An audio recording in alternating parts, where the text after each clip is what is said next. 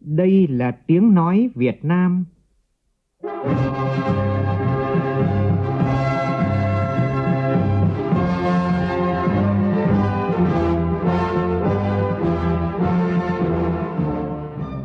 là tiếng nói Việt Nam, phát thanh từ Hà Nội, thủ đô nước Cộng hòa xã hội chủ nghĩa Việt Nam.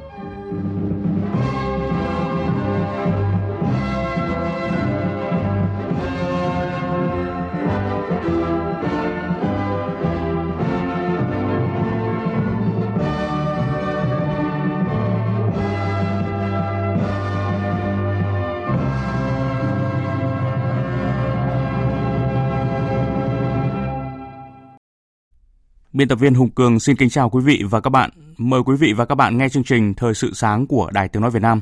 Hôm nay thứ Bảy ngày 26 tháng 10 năm 2019, tức ngày 28 tháng 9 của năm kỷ hợi. Chương trình có những nội dung chính sau đây.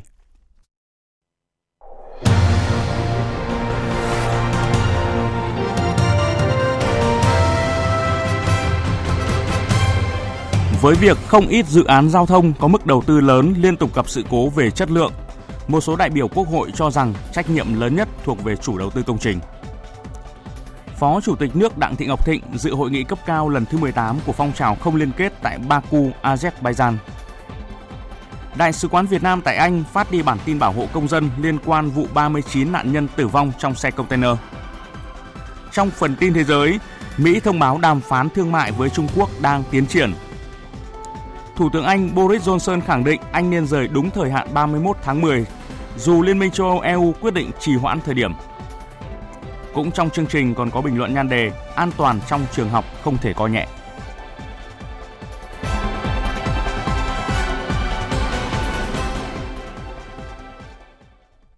Bây giờ là nội dung chi tiết. Thưa quý vị và các bạn, theo chương trình của kỳ họp thứ 8 Quốc hội khóa 14, ngày hôm nay Quốc hội tạm nghỉ sau một tuần làm việc. Trước đó ngày hôm qua, các đại biểu thảo luận về một số nội dung còn ý kiến khác nhau của dự án luật sửa đổi bổ sung một số điều của luật tổ chức chính phủ và luật tổ chức chính quyền địa phương, thống nhất với việc giảm 10 đến 15% số đại biểu Hội đồng nhân dân tại các cấp, đồng thời đề nghị cần có sự phân cấp và ủy quyền giữa trung ương và địa phương. Cho ý kiến về dự án luật sửa đổi bổ sung một số điều của luật kiểm toán nhà nước, trong phiên thảo luận, các đại biểu đề nghị cần công khai minh bạch của kiểm toán nhà nước, phân cấp quyền truy cập phù hợp và phải quản lý, giám sát chặt chẽ đối với cơ sở dữ liệu điện tử.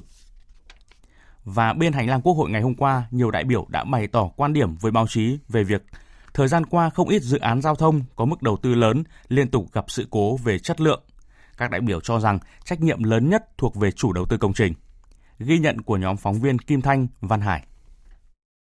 Đại biểu Lưu Bình Nhưỡng, đoàn Bến Tre nhận định Thực tế thời gian qua cho thấy chất lượng công trình xuống cấp có liên quan đến rút ruột công trình, tham ô, do đó cần chú trọng khâu lựa chọn nhà thầu, kiên quyết loại bỏ, xử lý nghiêm các nhà đầu tư, nhà thầu xây dựng, tư vấn, vi phạm trong hoạt động đầu tư xây dựng. Nếu đã là rút ruột công trình tức là nó là tham ô, có trường hợp nó cố ý làm trái. Vấn đề này nó được quy định ở trong cái nhóm tội tham nhũng ở trong bộ luật hình sự rồi. Chúng ta phải xem xét để tùy vào cái tính chất mức độ chúng ta phải xử lý. Trường hợp này cả vấn đề trách nhiệm về mặt tài sản trách nhiệm về mặt kinh tế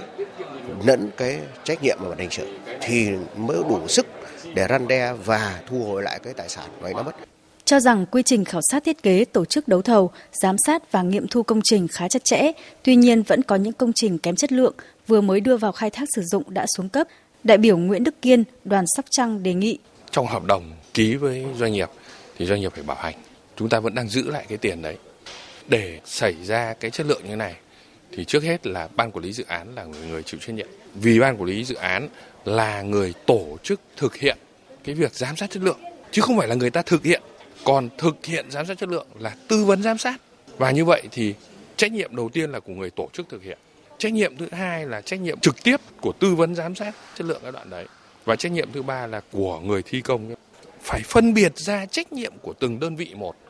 một số dự án giao thông có mức đầu tư lớn liên tục gặp sự cố về chất lượng công trình, điển hình là dự án đường Hồ Chí Minh, đoạn tránh Chư Sê Gia Lai. Đây là dự án có mức đầu tư gần 250 tỷ đồng do Ban Quản lý Dự án 6 Bộ Giao thông Vận tải làm chủ đầu tư, vừa hoàn thành giữa năm nay, chưa được bàn giao nhưng đã xuất hiện nhiều vết nứt chiều rộng tới nửa mét, sâu gần một mét và dài tới vài mét hai dự án trọng điểm quốc gia đường cao tốc Đà Nẵng Quảng Ngãi với vốn đầu tư trên 34.500 tỷ đồng do công ty đầu tư phát triển đường cao tốc Việt Nam làm chủ đầu tư, thông xe tháng 9 năm ngoái nhưng đã nhanh chóng xuống cấp chỉ sau một tháng vận hành. Trước đây, tình trạng tương tự cũng xảy ra ở tuyến cao tốc Hồ Chí Minh, Long Thành, Dầu Dây.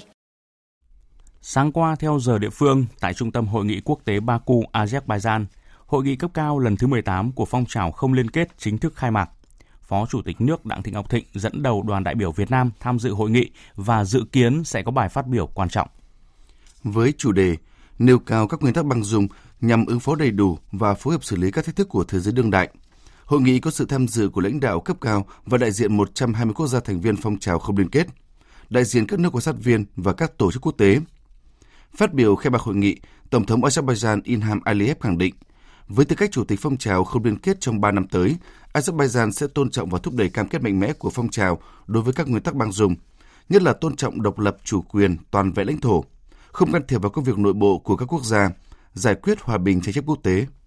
Trước đó tại thủ đô Baku, Phó Chủ tịch nước Đặng Thị Ngọc Thịnh đã chủ trì buổi lễ kỷ niệm 60 năm ngày Chủ tịch Hồ Chí Minh đến thăm Azerbaijan 23 tháng 7 năm 1959, 23 tháng 7 năm 2019. Trong chuyến thăm lịch sử này, Bác đã đến thăm khu công nghiệp dầu khí Baku. Với tầm nhìn rất xa, ngay từ khi nước nhà còn chưa thống nhất, bác đã mong muốn các chuyên gia dầu khí và kỹ sư của Azerbaijan giúp Việt Nam tìm kiếm, khai thác và chế biến dầu, xây dựng được khu công nghiệp dầu khí như Baku. Phó Chủ tịch nước Đặng Thị Ngọc Thịnh khẳng định, từ chuyến thăm lịch sử của Bắc Hồ đến Azerbaijan, Baku đã trở thành hình mẫu để Việt Nam phát triển ngành công nghiệp dầu khí sau này. Sau hai ngày làm việc tích cực với nhiều phiên họp toàn thể và với các đối tác, chiều qua tại thủ đô Viên Chăn của Lào, Hội nghị Bộ trưởng Thông tin và Truyền thông ASEAN lần thứ 19 đã bế mạc. Tại hội nghị lần này, đoàn Việt Nam do Thứ trưởng Bộ Thông tin và Truyền thông Nguyễn Thành Hưng dẫn đầu. Vân Thiêng, Đặng Thùy, phóng viên Đài Tiếng Nói Việt Nam thường trú tại Lào, thông tin. Tại buổi họp báo, Bộ trưởng Bộ Chính Viễn thông Lào Thammasai Komasic cho biết, với chủ đề kết nối thông minh cho chuyển đổi số ASEAN, Hội nghị Bộ trưởng Thông tin và Truyền thông các nước ASEAN lần thứ 19 đã thống nhất và thông qua nhiều vấn đề quan trọng như thay đổi tên Hội nghị Bộ trưởng Thông tin Truyền thông các nước ASEAN thành Hội nghị Bộ trưởng Kỹ thuật số các nước ASEAN và đổi Tây Hội nghị quan chức cấp cao thông tin và truyền thông các nước ASEAN thành Hội nghị quan chức cấp cao kỹ thuật số các nước ASEAN để phù hợp với vai trò phát triển và chuyển đổi sang kỹ thuật số. Hội nghị cũng bày tỏ sự hoan nghênh đối với đề xuất xây dựng trung tâm ngăn ngừa và xử lý tình huống khẩn cấp máy tính của ASEAN để nâng cao hiệu quả trong việc phối hợp và chia sẻ thông tin giữa trung tâm trên của ASEAN với các đối tác. Ngoài chương trình làm việc nội bộ ASEAN, hội nghị còn có các phiên làm việc với từng nước đối thoại là Trung Quốc, Nhật Bản, Hàn Quốc, Ấn Độ, Hoa Kỳ, Ủy ban châu Âu và Liên minh Viễn thông quốc tế. Tại hội nghị lần này, đoàn Việt Nam do Thứ trưởng Bộ Thông tin Truyền thông Nguyễn Thành Hưng dẫn đầu đã có các buổi gặp gỡ và làm việc song phương với Bộ trưởng các nước Lào, Nhật Bản và Hàn Quốc nhằm trao đổi, chia sẻ thông tin cũng như các lĩnh vực hợp tác trong thời gian tới. Đặc biệt là các vấn đề nhằm cụ thể hóa sáng kiến về phát triển hệ sinh thái 5G, hợp tác và chia sẻ thông tin về an toàn an ninh mạng. Tối qua tại Hải Phòng, Đại sứ quán Bỉ tại Việt Nam phối hợp với Ủy ban nhân dân thành phố Hải Phòng tổ chức khai mạc lễ giao lưu văn hóa kinh tế Việt Bỉ năm 2019. Thanh Nga, phóng viên Đài Tiếng nói Việt Nam cơ quan thường trú khu vực Đông Bắc thông tin. Diễn ra trong 3 ngày, từ ngày 25 đến ngày 27 tháng 10, lễ hội giao lưu văn hóa kinh tế Việt Bỉ giới thiệu đến du khách và người dân thành phố Cảng những nét nổi bật trong phát triển kinh tế và văn hóa của Vương quốc Bỉ thông qua các sự kiện Bifest, lễ hội văn hóa và ẩm thực Bỉ 2019, hội thảo chuyên đề về logistics và cảng Hải Phòng và buổi hòa nhạc bán cổ điển với chủ đề Về nhà. Ông Bruno Nespaet, Tổng Giám đốc Công ty Trách nhiệm hữu hạn Quản lý Dipsy, dự án lớn nhất của Bỉ tại Việt Nam, đơn vị được Đại sứ quán Bỉ ủy quyền tổ chức lễ hội giao lưu văn hóa kinh tế Bỉ đầu tiên tại thành phố Hải Phòng, khẳng định Lễ hội không chỉ giới thiệu sự đa dạng và độc đáo của văn hóa bia bỉ mà còn thúc đẩy phát triển mối quan hệ hợp tác hữu nghị giữa thành phố Hải Phòng và Vương quốc Bỉ. Lễ hội lần này cũng khẳng định rằng Dipsy không chỉ có nhà máy, máy móc sản xuất như suy nghĩ của nhiều người. Chúng tôi không chỉ là một khu công nghiệp thông thường mà thay vào đó chúng tôi có một lịch sử lâu đời, một văn hóa độc đáo, một môi trường riêng biệt. Trong đó mỗi người đều được khuyến khích thể hiện bản thân mình. Thưa quý vị và các bạn, Đại sứ quán Việt Nam tại Anh vừa phát đi bản tin bảo hộ công dân. Bản tin cho biết. Ngày 23 tháng 10, cảnh sát Anh phát hiện 39 thi thể ở khu công nghiệp Waterglass thuộc hạt bang thuộc hạt Essex phía đông bắc London, Anh. Ngay sau khi nhận được thông tin, Bộ Ngoại giao chỉ đạo Đại sứ quán Việt Nam tại Anh làm việc với cảnh sát Anh xác minh thông tin về quốc tịch của các nạn nhân. Đồng thời, Bộ Ngoại giao chỉ đạo Cục lãnh sự làm đầu mối phối hợp với các cơ quan chức năng trong nước, các địa phương cung cấp thông tin liên quan từ Việt Nam để hỗ trợ xác nhận quốc tịch nạn nhân. Để nhận được sự hỗ trợ trong trường hợp cần trợ giúp, đề nghị liên hệ theo số đường dây nóng bảo hộ công dân của Đại sứ quán Việt Nam tại Anh là cộng 44 7713 181501 hoặc số điện thoại của Tổng đài Bảo hộ Công dân là cộng 84 981 84 84 84. Liên quan đến vụ việc, cảnh sát Anh cho biết đã bắt giữ nghi phạm thứ tư. Pippa Min, Phó Cảnh sát trưởng hạt Essex cho biết.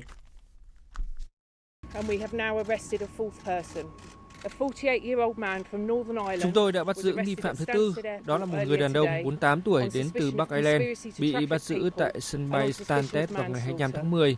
vì nghi ngờ buôn người và ngụ sát. Trước đó cùng ngày, chúng tôi cũng bắt giữ một người đàn ông 38 tuổi và một người phụ nữ 38 tuổi tại Warrington vì bị nghi ngờ buôn người và ngụ sát. Ngoài ra, người lái xe tải là một người đàn ông 25 tuổi vẫn đang bị giam giữ để điều tra.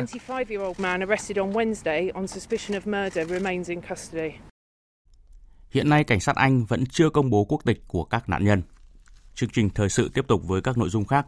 Về sự cố ô nhiễm nguồn nước tại nhà máy nước sông Đà, ngày hôm qua tại cuộc họp cho ý kiến về một số nội dung vấn đề liên quan sự cố này, Bí thư tỉnh ủy Hòa Bình Bùi Văn Tỉnh nhận định để đảm bảo an toàn nguồn nước trước mắt cũng như về lâu dài, công ty cổ phần đầu tư nước sạch sông Đà cần đầu tư xây dựng hệ thống ống dẫn nước kín từ sông Đà về nhà máy, không dùng kênh dẫn nước hở như hiện nay và không sử dụng nguồn nước sông Đà thông qua hồ đầm bài cho sản xuất yêu cầu công ty sớm xác định thời hạn cụ thể để trả hồ đầm bài cho tỉnh quản lý, sử dụng đúng công năng phục vụ sản xuất. Liên quan đến vụ việc sau nửa tháng xảy ra sự cố nước sinh hoạt nhiễm dầu thải tại Hà Nội, ngày hôm qua công ty cổ phần đầu tư nước sạch sông Đà mới gửi thông báo mong muốn thông qua cơ quan báo chí gửi lời xin lỗi đến khách hàng và sẽ miễn phí tiền nước một tháng. Bên hành lang Quốc hội khi được hỏi về vấn đề này, nhiều đại biểu cho rằng lời xin lỗi vào lúc này của công ty nước sạch sông Đà là vô nghĩa. Tại hội thảo phổ biến Nghị định số 36 và Nghị định số 169 sửa đổi bổ sung một số điều của Nghị định 36 về quản lý trang thiết bị y tế diễn ra tại Đà Nẵng do Bộ Y tế tổ chức. Đại diện Bộ Y tế khẳng định trang thiết bị y tế là hàng hóa có điều kiện nhưng cũng là hàng hóa đặc biệt. Tin của phóng viên Phương Cúc tại miền Trung.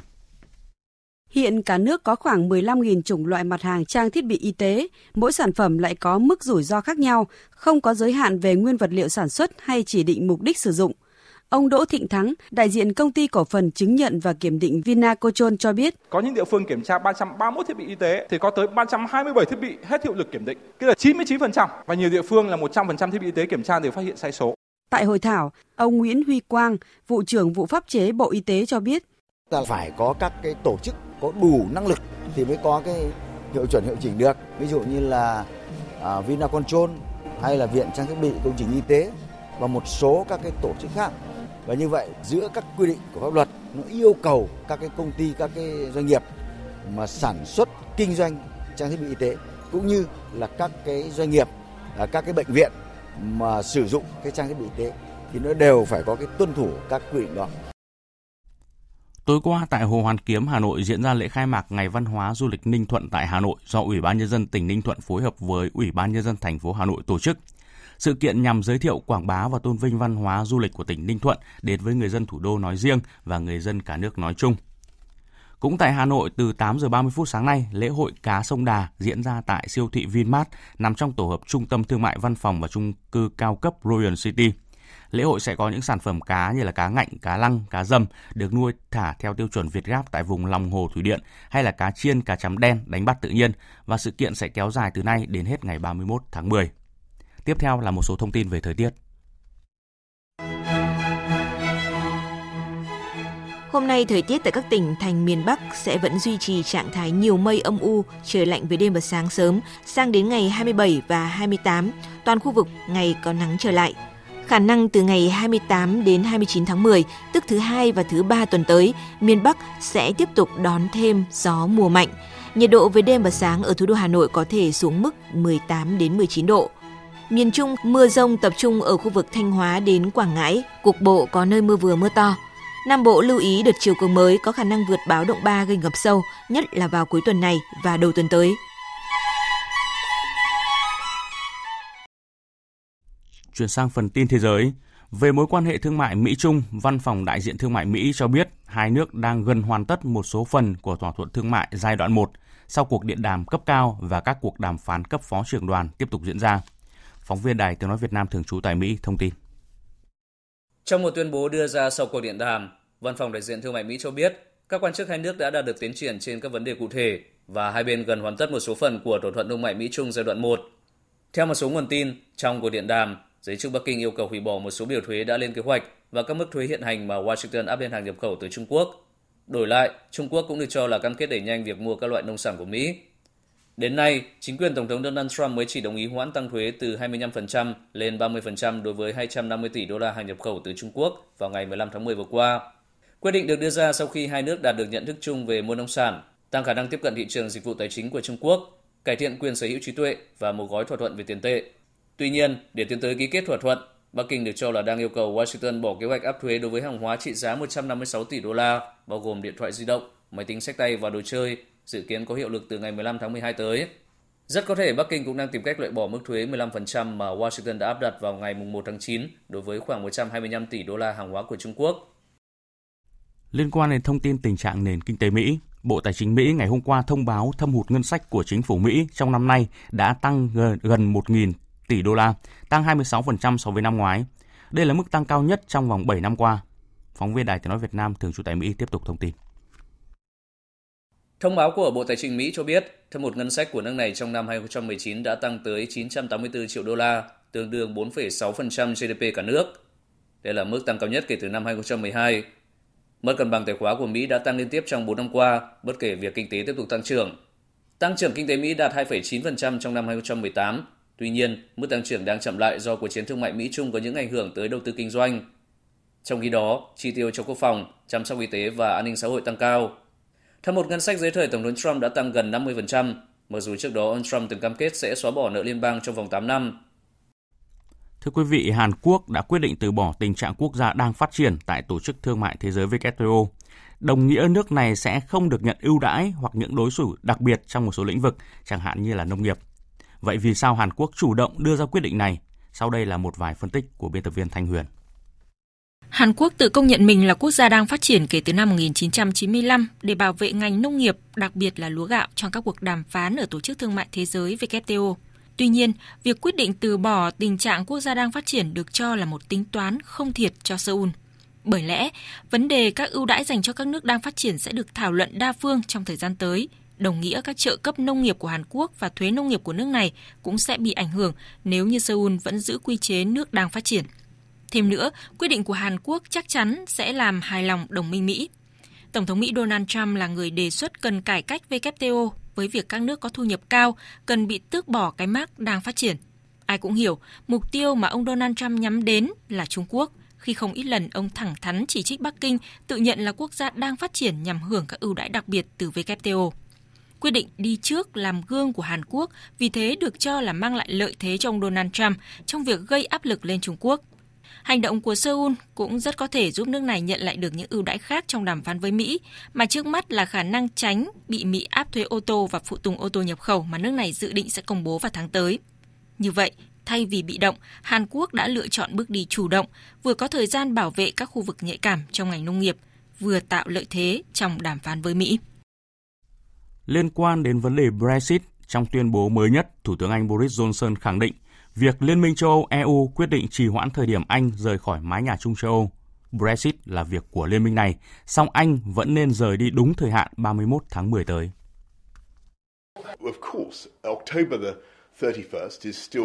Việc Anh rời khỏi EU vẫn có thể xảy ra vào ngày 31 tháng 10. Chúng ta có thể rời EU vào ngày đó, nhưng thật không may,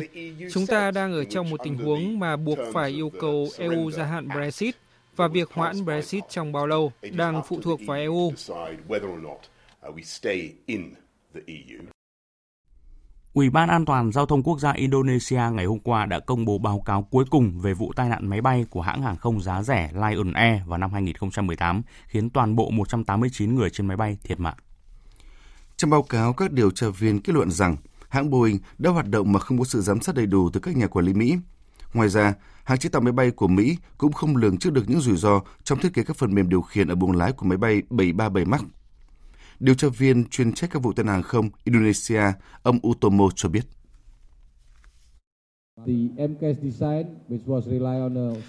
Thiết kế hệ thống tăng cường tính năng điều khiển bay rất dễ gặp trục trặc ở góc tấn hoặc độ nghiêng của máy bay. Khi máy bay dốc lên trên quá nhiều, thiết bị sẽ tự động điều chỉnh máy bay để lấy lại tốc độ. Việc dựa duy nhất vào một thiết bị cảm ứng rất dễ khiến toàn bộ hệ thống bị ảnh hưởng. Tiếp theo là một số thông tin thể thao.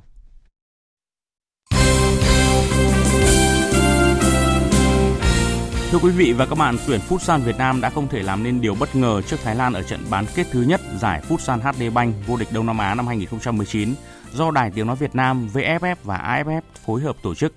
Thất bại 0-2 trước tuyển Thái Lan buộc thầy trò huấn luyện viên Miguel Rodrigo phải thắng ở trận tranh hạng 3 vào ngày mai nếu muốn giành vé vào tham dự vòng chung kết giải Futsal vô địch châu Á năm 2020 tại Tajikistan.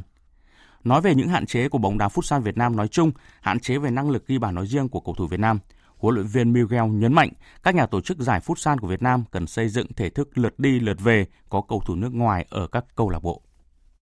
Since I, I knew Vietnam national team 11 years ago,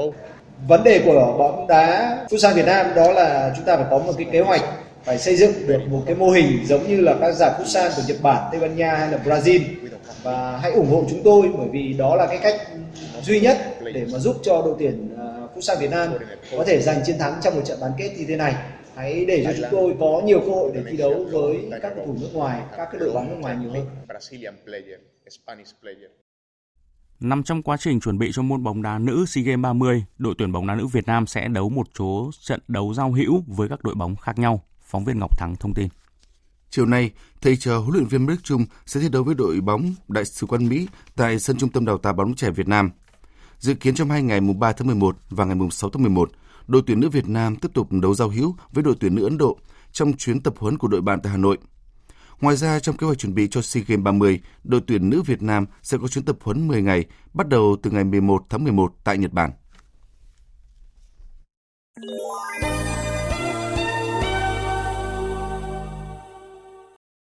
Quý vị và các bạn đang nghe chương trình Thời sự sáng của Đài Tiếng Nói Việt Nam. Thưa quý vị, việc một học sinh lớp 2 bị điện giật tử vong tại trường tiểu học xã Tuy Lai A, huyện Mỹ Đức, Hà Nội cách đây 2 ngày, tiếp tục gióng lên hồi chuông về tình trạng mất an toàn trong trường học.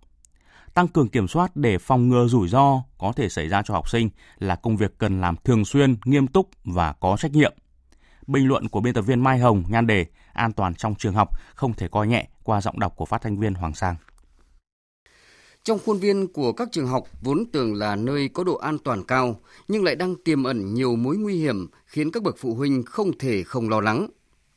Tháng 5 năm nay, hai học sinh trường trung học cơ sở thị trấn Đà Bắc Hòa Bình đang chơi ở sân trường thì bất ngờ bị thanh bê tông lan can tầng 2 rơi từ trên xuống trúng vào đầu, bị thương nặng. Còn tại trường trung học cơ sở Hòa Phú, thành phố Buôn Ma Thuột, tỉnh Đắk Lắk, mái che bể bơi dành cho học sinh trong khuôn viên nhà trường bị sập Chuyện trần nhà hoặc giàn giáo trong trường bị sập, học sinh bị ngã xuống các hố sâu, bị thương tích do kính vỡ, bàn gãy chân, bị giật do ổ điện bị hở, bị kẹp tay kẹp chân vào khe cửa, bị hóc vì nuốt đồ chơi, thì khó có thể kể hết. Thậm chí đã xảy ra việc học sinh bị để quên trên xe đưa đón, bị nhốt vào tủ, học sinh chơi trong sân trường, bị ô tô đâm gãy chân, học sinh bị bỏng trong giờ thực hành, học sinh bị ngã từ tầng cao xuống, vân vân. Tại không ít trường, học sinh còn phải chịu cảnh uống nước không sạch, ăn thực phẩm bẩn. Để xảy ra tình trạng mất an toàn tại trường học, trước hết là do sự bất cần, thiếu trách nhiệm, thậm chí vô lương tâm của người lớn, trong đó có cả các thầy giáo, cô giáo. Việc tuân thủ các nội quy quy định của ngành giáo dục và của pháp luật ở một số trường học chưa nghiêm túc. Giáo viên, nhân viên thiếu kiến thức, kỹ năng, cơ sở vật chất xuống cấp khiến trần sập, vữa rơi, đường điện hở, tường rào đổ, cũng là những nguy cơ có thể dẫn đến sự mất an toàn cho học sinh. Nhằm hạn chế những hiểm họa không đáng có này, các trường học cần đặc biệt lưu ý việc đảm bảo an toàn cho học sinh. Nếu việc kiểm tra, giả soát những nơi có nguy cơ xảy ra tai nạn được tổ chức định kỳ hàng tháng, được làm nghiêm túc thì không có chuyện những cái bàn gãy chân lâu ngày vẫn để trẻ ngồi học, đường dây điện nguy hiểm trăng dưới đất, bức tường rào sắp đổ mà không ai biết. Công tác bảo đảm an toàn cho học sinh cần phải làm thực chất chặt chẽ trong mọi khâu. Xảy một ly, đi một dặm. Chỉ một hành động bất cần có thể dẫn đến những hậu quả khó lường. Các trường cần coi việc đảm bảo an toàn cho học sinh, phòng ngừa nguy cơ xảy ra rủi ro là công việc quan trọng hàng đầu và phải được làm nghiêm túc thường xuyên bởi những người có trách nhiệm, có tâm. Có như vậy, các bậc cha mẹ mới bớt đi cảm giác lo lắng và học sinh mới cảm thấy mỗi ngày đến trường là một ngày vui khi được học tập vui chơi trong một không gian an toàn, thân thiện và sạch đẹp. Quý vị và các bạn vừa nghe bình luận nhan đề An toàn trong trường học không thể coi nhẹ. Dự báo thời tiết Phía Tây Bắc Bộ nhiều mây, có mưa rào và rông vài nơi. Đêm và sáng sớm trời lạnh, nhiệt độ từ 20 đến 30 độ. Một số nơi dưới 20 độ. Riêng Lai Châu, Điện Biên ngày mai cao nhất từ 27 đến 30 độ. Phía Đông Bắc Bộ đêm có mưa rào và rông rải rác. Đêm và sáng sớm trời lạnh, nhiệt độ từ 20 đến 27 độ, có nơi dưới 20 độ. Các tỉnh từ Thanh Hóa đến Thừa Thiên Huế, nhiều mây, có mưa, có nơi mưa vừa, mưa to và rông. Riêng các tỉnh từ Nghệ An đến Quảng Bình có mưa vừa, mưa to, có nơi mưa rất to, nhiệt độ từ 22 đến 31 độ. Các tỉnh ven biển từ Đà Nẵng đến Bình Thuận có mưa rào và rông rải rác, cục bộ có nơi mưa vừa, mưa to, nhiệt độ từ 23 đến 33 độ. Tây Nguyên, chiều tối và đêm có mưa rào và rông vài nơi, ngày nắng, nhiệt độ từ 18 đến 32 độ. Nam Bộ, ngày nắng, chiều tối và đêm có mưa rào và rông vài nơi, nhiệt độ từ 24 đến 34 độ. Khu vực Hà Nội có mưa rào và rông vài nơi, đêm và sáng sớm trời lạnh, nhiệt độ từ 21 đến 27 độ. Tiếp theo là dự báo thời tiết biển, Bắc Vịnh Bắc Bộ có mưa rào, rải rác và có nơi có rông, tầm nhìn xa trên 10 km, giảm xuống từ 4 đến 10 km trong mưa, gió Đông Bắc cấp 4, cấp 5, đêm có lúc cấp 6, giật cấp 7 biển động. Nam Vịnh Bắc Bộ và vùng biển từ Quảng Trị đến Quảng Ngãi, từ Bình Định đến Ninh Thuận và từ Bình Thuận đến Cà Mau có mưa rào và rông vài nơi. Tầm nhìn xa trên 10 km, giảm xuống từ 4 đến 10 km trong mưa, gió Đông Bắc cấp 4, cấp 5. Vùng biển từ Cà Mau đến Kiên Giang và Vịnh Thái Lan có mưa rào và có nơi có rông. Tầm nhìn xa trên 10 km, giảm xuống từ 4 đến 10 km trong mưa, gió Đông Bắc đến Đông cấp 3, cấp 4. Khu vực Bắc Biển Đông có mưa rào và rông vài nơi, tầm nhìn xa trên 10 km, gió Đông Bắc cấp 5, có lúc cấp 6, giật cấp 7, biển động. Khu vực giữa và Nam Biển Đông và khu vực quần đảo Hoàng Sa thuộc thành phố Đà Nẵng, khu vực quần đảo Trường Sa thuộc tỉnh Khánh Hòa có mưa rào và rông vài nơi, tầm nhìn xa trên 10 km, giảm xuống từ 4 đến 10 km trong mưa, gió Đông Bắc cấp 4, cấp 5. Những thông tin thời tiết vừa rồi đã kết thúc chương trình Thời sự sáng nay. Chương trình do biên tập viên Hùng Cường biên soạn và thực hiện với sự tham gia của phát thanh viên Đoàn Hùng, kỹ thuật viên Tạ Tre, chịu trách nhiệm nội dung Nguyễn Thùy Vân.